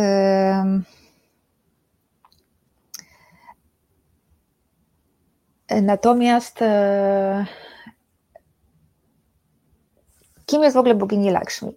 No to jest jedna z najważniejszych e, e, bogiń w panteonie mm, e, indyjskim, nie tylko jako małżonka Boga Wisznu, ale po prostu jako bogini szczęścia, pomyślności, mm, bogactwa i powodzenia, no pomyślmy si, powodzenie to jest to samo, powodzenia w różnych bardzo aspektach życia. Bogini łatwo rozpoznawalna w ikonografii, bo najczęściej jest przedstawiana albo jako siedząca u stóp męża Wisznu, albo na, siedząca jako samodzielna, jak przedstawiana jest jak samodzielnie, jest siedząca na lotosie mm, i jeszcze bardzo, y, tak, na, na, na lotosie to, to wystarczy. Jeżeli mamy ten lotos jako tron, lotosowy tron, to wiadomo, możemy być niemalże pewni, że chodzi o e, boginię um, Lakshmi. No i teraz bogini Lakshmi, ja Wam kiedyś ja Wam kiedyś opowiadałam e, na pewno o ubijaniu e, mlecznego e, oceanu przez bogów i antybogów, tak zwanych asurów. I w trakcie tego ubijania mlecznego oceanu wyłoniło się bardzo, bardzo wiele mm, rzeczy, między innymi amryta, czyli napój nieśmiertelności bogów hinduskich, ale też stworzeń, taka słynna krowa mm, wyłoniła się z e, mlecznego oceanu. No i właśnie bóstwa. E, bóstwa, między innymi właśnie bogini e, Lakshmi. Natomiast jest jeszcze in, i, i, i, bardzo, I właśnie Diwali ma e, upamiętniać to wyłonienie się Lakshmi z Mlecznego e, Oceanu i jej ponowne przyjście na Ziemię. Te lampki, o dobra, zaraz o lampkach. Natomiast jeszcze jest drugi bardzo um, um, rozpowszechniony mit odno, od, odnoszący się do genezy e, Diwali i on dotyczy e, bardziej już Boga Wisznu, e, ale pod postacią Ramy, księcia Ayodhi, który z tejże Ayodhi został wygnany. Został wygnany na kilkanaście lat, chociaż był następcą tronu. E, na to wygnanie udała się z nim e, żona e, Sita, do dzisiaj uważana za symbol idealnej małżonki. To tak jak polskie kobiety cierpiały przez wyidealizowanie dziewicy Maryi, tak, y, indyjskie kobiety, hinduskie, w tym przypadku y, kobiety cierpią z powodu e, sity, tego wyobrażenia sity jako żony doskonałej, żony całkowicie oddanej e, mężowi, która z nim udaje się na, porzuca wygody pałacu swego e, teścia i udaje się na wygnanie w nieznane, no, nocuje w lasach, e, zdejmuje swoją przepiękną biżuterię, żeby spać w szałasach. W tej chwili hmm, w tej chwili e, Sita, to tak na marginesie Wam powiem, ale to jest mój konik, e, to jak mit o Sicie jest reinterpretowany w, przez współczesne feministki,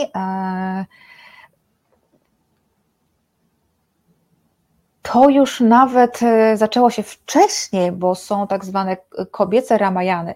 Opowieść, e, troszeczkę chaotycznie, przepraszam Was bardzo, ale opowieść o Sicie i Ramie e, zawarta jest w eposie Ramajana. I to jest epos o idealnym mężu, i ide, przepraszam, idealnym królu, idealnym władcy, czyli Ramie, takim, który y, nie y, y, sta, zawsze słucha głosu ludu i własne szczęście uważa za mniej ważne niż szczęście swojego ludu. Dlatego między innymi dwa raz narzuca Sicie próbę czystości, ona musi wchodzi w ogień, te próby czystości to też jest zmora e, bohaterek e, indyjskiej literatury i niektórych mitów. E, Rama także mm, odsyła dwa razy Sitę, od siebie, bo ludzie szepczą, że no ona była w domu innego mężczyzny, ponieważ Sita została w trakcie tego wygnania porwana przez demona Rawanę i uprowadzona na Lankę, mm, utożsamianą z dzisiejszą Sri Lanką. I teraz y, już w XVI-XVII wieku w dwóch rejonach, zwłaszcza dwóch rejonach Indii, czyli w stanie Odisha e, i stanie Bengal Zachodni, e, to są dwa e, to ten rama z tej pieśni, tak, Robsonak, dokładnie tak. Taki prezes.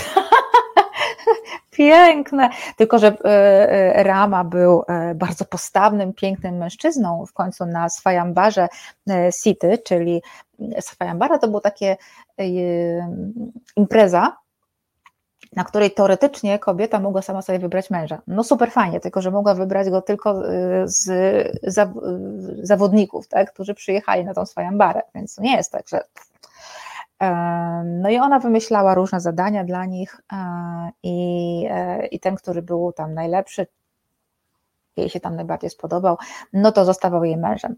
E, Rama właśnie tam naciągnął taki wielki łuk, to już jest duże, duży, nie będę Wam teraz opowiadać, ale wygrał tę swoją barę. Mm, po co ja Wam to mówię, to nie mam zielonego pojęcia. Mm. Po co ja Wam to mówię? Nie wiem. No nieważne, w każdym razie um, w tym Bengalu Zachodnim i w Odiszy e, zaczęły się pojawiać kobiece Ramajany E, czyli pieśni opowiadające e, tę historię wygnania Ramy oraz porwania Sity i wszystkiego, co Rama robi, żeby ją odzyskać przy pomocy swego brata Lakshmany oraz przywódcy małp Hanumana który później staje się jego największym wyznawcą. Mm.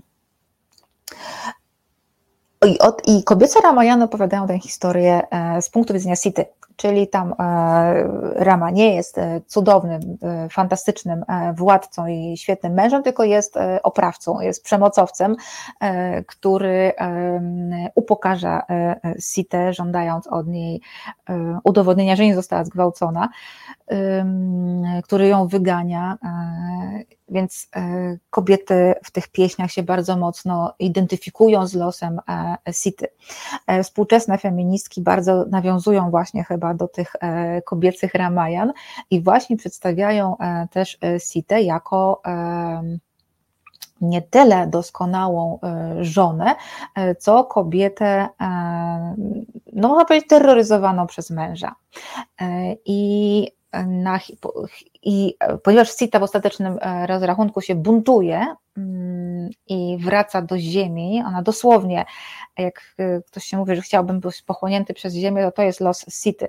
Mm, Sita jako dziecko została znaleziona przez swego ojca, mm, króla Dzianakę, w bruździe ziemi, stąd jej imię Sita to znaczy bruzda i także zakończyła życie, e, tak się wkurzyła, ten kobiecy gniew w, w Indiach jest bardzo ważny. E, tak się wkurzyła, że powiedziała, że matka ziemia niech ją pochłonie mm, e, i jak z prochu e, powstałeś, tak? czyli z ziemi się narodziłam, do ziemi wrócę. Mm, I więc jako, że ostatecznie Sita się zbuntowała, to feministki e, biorą, e, indyjskie właśnie biorą ją za przykład kobiety, która po takiej ilości upokorzeń ze strony męża e, wreszcie mówi stop, mam dość. Muszę się odnieść do tego, co napisał Robsonak, bo jest to dla mnie cudowne. E, mnie dziwi, że taka audycja ma 50, a nie 500 czy 5000 łapek. Ludzie nie są ciekawi świata. Bardzo Ci dziękuję za, e, e, za ten komentarz, Robsonak. To jest miód na moje serce. Mm. No i też takie mm, taki, taki kop motywacja, kop motywacyjny do tego, żeby tutaj dla Was robić jak najwięcej. E, tutaj na Kulturazji też oczywiście, e, która od dzisiaj jest dziennikiem, została oficjalnie zarejestrowana jako e, dziennik. Jest wpis do rejestru czasopism i dzienników. Tomasz Szyndralewicz, pan Waligórski w balladzie o dreptaku musiał się inspirować ramą dreptak, dość nędznej szemrany tym, typ, naciągnął łuk niewiarygodnie twardy. No dlaczego by nie? Henryk Wojciechowicz, dobry wieczór. Dlaczego taka słaba frekwencja, chociaż spóźniony, ale łapkę daje? Lepiej późno niż wcale, panie Henryku, a za łapkę bardzo dziękuję. Tu też widzę, że się Ludiwinia pojawiła. Ahoj, witaj Ludiwinia. Mam nadzieję, że odsłuchasz później tą audycję od początku. Co, naprawdę jest słaba frekwencja, bo ja nie widzę. O, smuteczek. Może ja was zanudzam, słuchajcie. No dobra, ale jak już zaczęłam nudzić, mm, to opowiem Wam dalej o tym Diwali. Bo jeszcze y, książka. Ach, no właśnie, się muszę pospieszyć, bo jeszcze książka. Dobra, więc. Y, więc Rama i Sita i Lakshmana e, wracają do Ayodhi, co jest przykładem triumfu tego światła nad mrokiem, czyli dobra nad złem. No, bo tam było trochę intryg, na podstawie których e, Rama został wygnany z Ayodhi, więc jest e, dobro zwycięża, światło zwycięża i to jest coś, um, um, to jest coś, co Diwali kocha, tak? Ta narracja związana z Diwali po prostu się karmi tym e, zwycięstwem dobra nad złem. E, I teraz e, jak się to e, świętuje? No właśnie. E, najbardziej oczywistym, e, takim widocznym symbolem tego święta są te lampki. One często się nazywają diva, dipa, bardzo, bardzo różnie. E, I one są ustawiane przed domami, e, bardzo często właśnie w takim e, rządku, jedna za drugą. One mają one mają prowadzić boginię na ziemię, a potem odprowadzić ją z powrotem do, do niebios. Mm, I oprócz tych lampek, e, które mają też swoją ciemną stronę, i zaraz o niej opowiem też, muszę wspomnieć o niej. Rangoli e, to jest kolejna rzecz charakterystyczna, charakterystyczna dla tego święta. Nie tylko dlatego, ale jakoś z Diwali jest wyjątkowo mocno kojarzona. Mm, to są takie diagramy e, usypywane na ziemi e, z kolorowego piasku albo z różnego rodzaju proszków. One najczęściej zdobią wejścia do, do domów. Mm, wzory są najróżniejsze i bardzo często E, są przekazywane po prostu w rodzinie z pokolenia na pokolenie, czyli jakaś babcia, e, pra, pra, pra babcia wymyśliła 100 lat temu wzór e, i przekazuje je swoim córkom, no bo to zwykle kobiety i dzieci robią te, mm, te wzory. Rangoli to jest kobieca, kobieca mm, rzecz. E, także to są takie dwie, dwa elementy e, kojarzone ze świętem e, Diwali. Oczywiście odwiedza się świątynię, odprawia się pójdzie ku czci, ku czci Lakshmi, to jest oczywiste. Lakshmi Puja to jest taki rytuał, który się odprawia w trakcie, w trakcie Diwali. Poza tym spędza się czas z rodziną. To są święta bardzo rodzinne, takie Boże Narodzenie nasze. To są święta bardzo rodzinne, kiedy się odwiedza e, krewnych, e, teraz już też bardzo oczywiście przyjaciół, a oczywiście z prezentami. E, prezenty to słodycze. Słodycze diwalowe są absolutnym musem. A słodycze indyjskie są e, absolutnie fantastyczne, e, cudowne, e, słodkie potwornie, ale przepyszne, więc z czym mm, jak najbardziej mm, warto w ten sposób świętować. Oczywiście kupuje się nowe, mm, nowe ubrania, sprząta domy, wszystko to, co znamy z naszych, e, z naszych e, świąt. No i teraz ta mroczna strona. Nie wiem, czy słyszeliście, ale od dłuższego czasu, na przykład w New Delhi, mm, jest ogromny problem ze smogiem. Znowu się zaczęło. To, się, to zawsze się wraca o tej porze, bo wieją takie tam wiatry specyficzne z Rajasthanu na, na, nawiewają piasek z pustyni z okolicznych, nawet najbardziej oddalonych, ale jednak różnego rodzaju gospodarstw rolnych nawiewa pył, bo wtedy są e, wypalane pola na przykład, więc to wszystko się e, do, do, do New Delhi przybywa, a że powietrze w New Delhi nie jest dobre, jest, uwierzcie mi, paskudne, mm, to w trakcie, w czasie świąt, już jesienią jest dużo gorsze, a teraz jest już w ogóle dramatyczne, bo po Diwali e, jest e, dramat, e, bo właśnie wszystkie te światełka potwornie kopcą. Niestety. Nie zawsze są to, są to, to jeszcze petardy do tego dochodzą. Uwielbiają. Hindusi, jak jest święto, to naparzają petardami. Oszaleć można. No a potem to wszystko wisi w powietrzu. Są różnego rodzaju kadzidełka, są te świeczki, e, oliwne lampki. To wszystko potwornie kopci i zawsze podiwali e, mm, pomiar e, jakości powietrza w, w Delhi no po prostu dramatycznie się pogarsza. Teraz jest nawet pomysł, żeby rozpraszać chmury E, tylko że na to potrzeba zgoda Sądu Najwyższego chyba, e, ale rząd, e, nawet federalny, właśnie myśli o tym, żeby mm, wprowadzić na stałe procedurę rozpraszania chmur, żeby spuścić na Delhi na, na Delhi E, sztuczny deszcz, po prostu, żeby to e, e, zmyć z, z, z powietrza. Robsonak, a co krowy na te petardy nie boją się? Wiecie co to, jak ja nigdy nie widziałam krowy pet, przestraszonej petardami. Przyznaję, że nigdy nie widziałam żadnej szarżującej, przerażonej krowy, natomiast psy na przykład się, się, się boją, widziałam jak się chowają, bo to jest potworny hałas, to jest, to jest dramat. Ale krowy nie, nie, nie, może są przyzwyczajone, nie wiem, e, albo po prostu ja nie widziałam.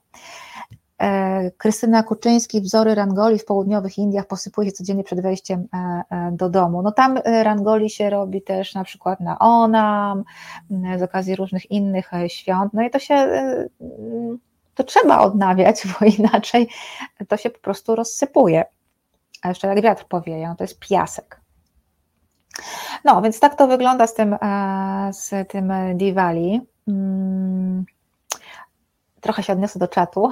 E, Piotr Strychalski Blanko, Twoje audycje są ogromnie interesujące, nie ma zanudzania. Oj, bardzo dziękuję, cieszę się, e, że, e, że Ci się podoba, a tam pisałeś o jakichś sugestiach, w swoich przemyśleniach, to nie na czat, to napisz na priv, proszę. Mm, Robson sam często z odtworzenia odsłuchuje i liczby po czasie są lepsze, ale według mnie to wciąż niskie. Ludzie wolą mordobicie niestety. Ale kapitan Stratford napisał z drugiej strony lepsze 50 super słuchaczy niż 1000 y, ujowych. Ja się z tym jak najbardziej zgadzam. Ja Was kocham e, w takiej liczbie, jakiej jesteście. E, idziemy na jakość, a nie na e, ilość. Oczywiście fajnie docierać jak najwięcej, jak największej liczby ludności, żeby po prostu mówić i nieść ten kagan, jak to krużganek oświaty, ale to nie o to chodzi, dokładnie. E, donieś, e, tak, kapitan Srasła, dokładnie, tlenek srebra rozpylić, czy jakoś tak. E, jest jeszcze coś, czytałam o tym kiedyś, ale ja nie pamiętam, to nie są moje strefa zainteresowań. Z doniesień z Rosji wynika, że rozpraszanie chmur jest procedurą ogromnie trudną i potwornie kosztowną. Hmm E, pisze Tomasz Szyndralewicz. Tak, i dlatego e, właśnie e, rząd indyjski się zastanawia, czy to w ogóle im się opłaca i czy w ogóle się, warto się tym zajmować. No i czy to przyniesie takie efekty rzeczywiście, żeby to powietrze oczyścić w, jakikolwiek, w jakimkolwiek istotnym stopniu i zastanawiają się. Zobaczymy.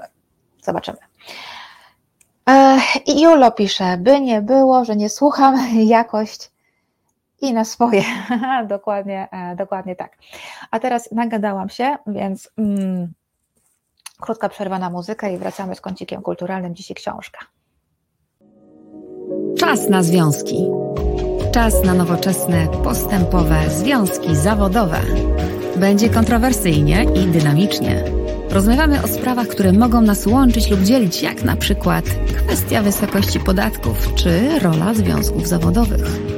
W programie pojawią się eksperci rynku pracy oraz związkowcy i związkowczynie.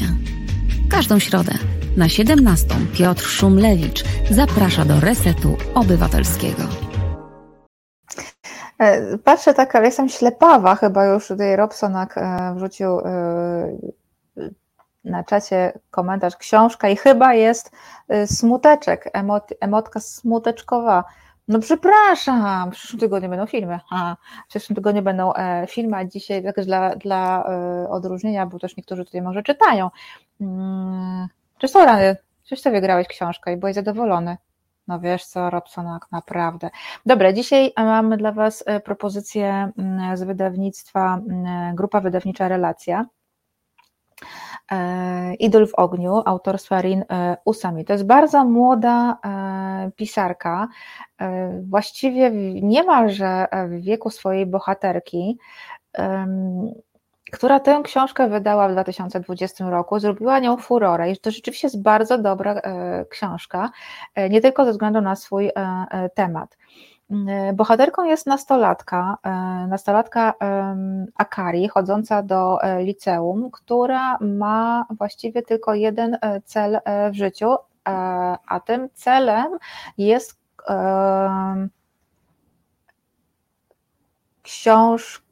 książka e, przepraszam, Robsona Julowi jeszcze nie wysłałem, książka e, Sztos.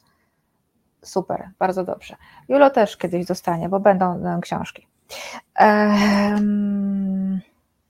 Zachęcam Was do śledzenia fanpage'a Kulturazji. Instagram jest w strasznym powijakach, ale podźwigniemy go. Może ktoś ma ochotę na, taką, na tę robotę. E, podźwigniemy go z Krzysztofem e, i może jeszcze z większą ekipą, z Markiem, ale potrzebujemy trochę czasu na to wszystko. E, ale na pewno tam będą książki, bo Kulturazja ma dwa patronaty. Jak tylko te książki wreszcie do mnie dojdą. Mhm. To na pewno będą konkursy, także i roz, znaczy rozdania, przepraszam. Więc polecam fanpage Kulturazja E, na Facebooku i na Instagramie. Kiedyś go rozwiniemy. Wracamy do książki. Akari jest licealistką. Ma tylko jedno, e, jeden cel w życiu, e, jedną miłość. Nie jest to szkoła, nie jest to chłopak, czy znaczy jest to chłopak, ale nie jej. Mm, tym celem jest miłość, uwielbienie, wielbienie idola, tego tytułowego idola w ogniu. Jest nim piosenkarz mm, z Masaki, e, z popularnego e, zespołu, mieszanego, nie tylko, e, nie, nie boys bandu, ale mieszanego, są tam też dwie dziewczyny, bardzo popularnego boys, zespołu. Dlaczego Idol w ogniu, dlatego że tenże Masaki uderzył fankę. Nie wiadomo dlaczego, ale przeżywa trudne, trudne chwile. Razem z nim te trudne chwile przeżywa oczywiście Akari. Dlaczego? No dlatego, że postanawia bronić swojego idola, a ona nie zmienia podejścia do niego, nie jest zadowolona, nie uważa, że to zrobił błąd.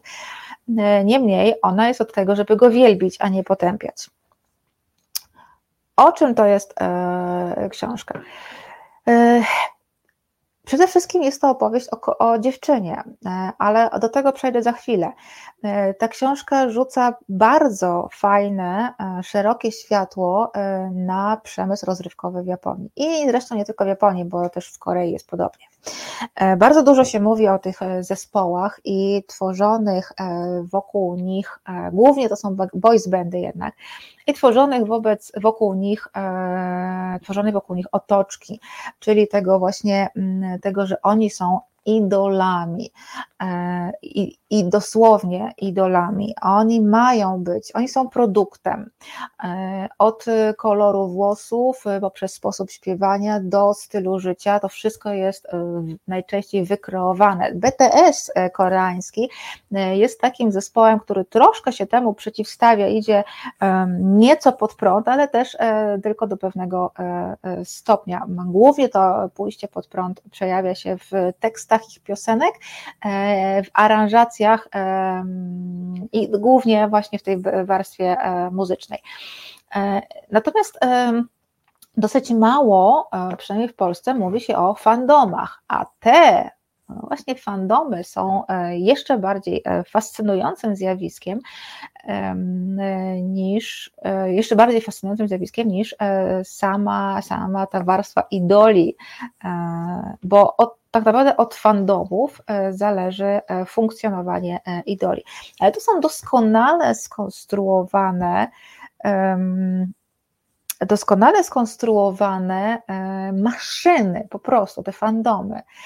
Każdy zespół ma swoją jakąś grupę, to głównie w Korei. BTS ma Army, tak, tak ją nazwali, a oni nawet mają własne kolory e, tych lightsticków na, e, używanych na koncertach. I, e, I oprócz tego, że to są takie właśnie świetnie skonstruowane maszyny, które żyją tylko i wyłącznie dla swoich fanów, idoli, no to to są też e, dzieciaki najczęściej, które e,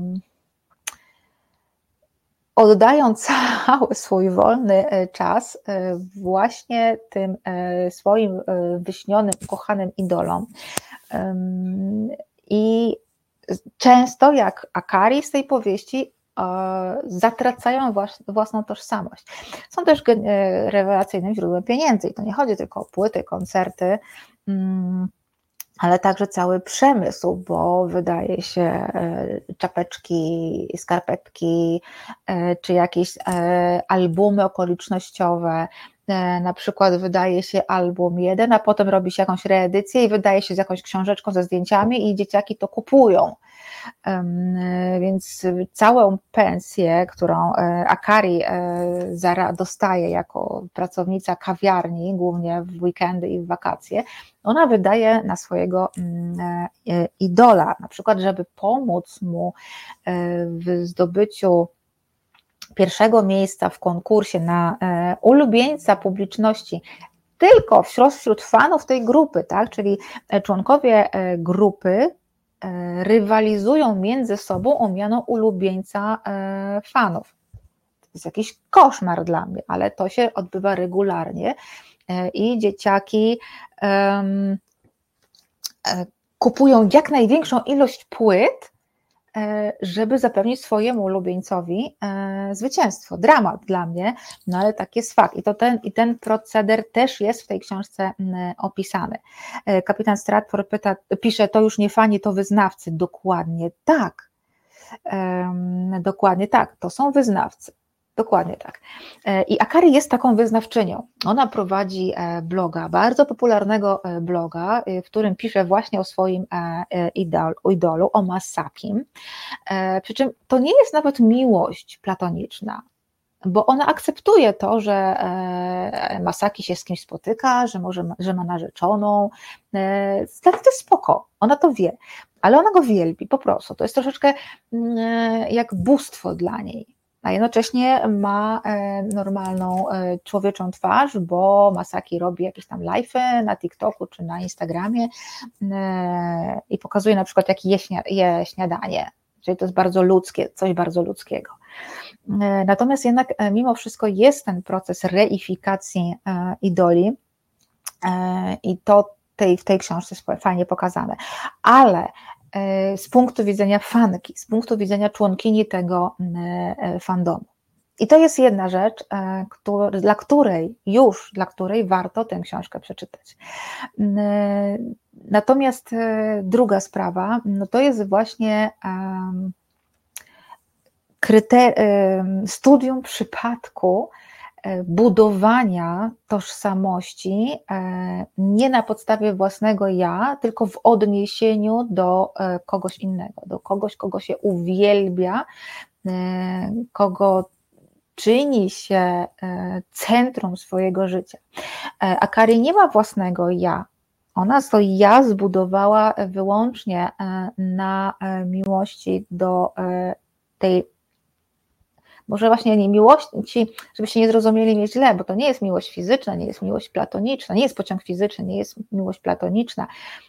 To jest um, ubóstwienie, właśnie, to jest ubóstwienie tego, e, e, tego człowieka, człowieka, który ewidentnie ma słabości, ma bardzo dużo słabości, który do, do ideału, do bóstwa to ma bardzo, bardzo daleko, e, ale dla, dla Akari jest, jest ideałem i ona żyje po to, żeby go wielbić.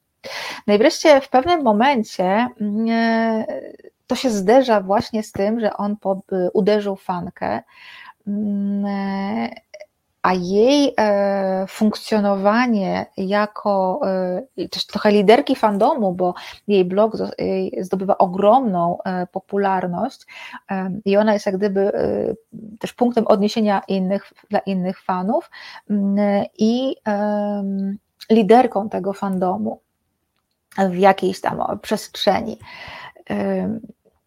w pewnym momencie jej tożsamość budowana na tym uwielbieniu zaczyna się rozpadać. Najpierw są takie e, drobne pęknięcia.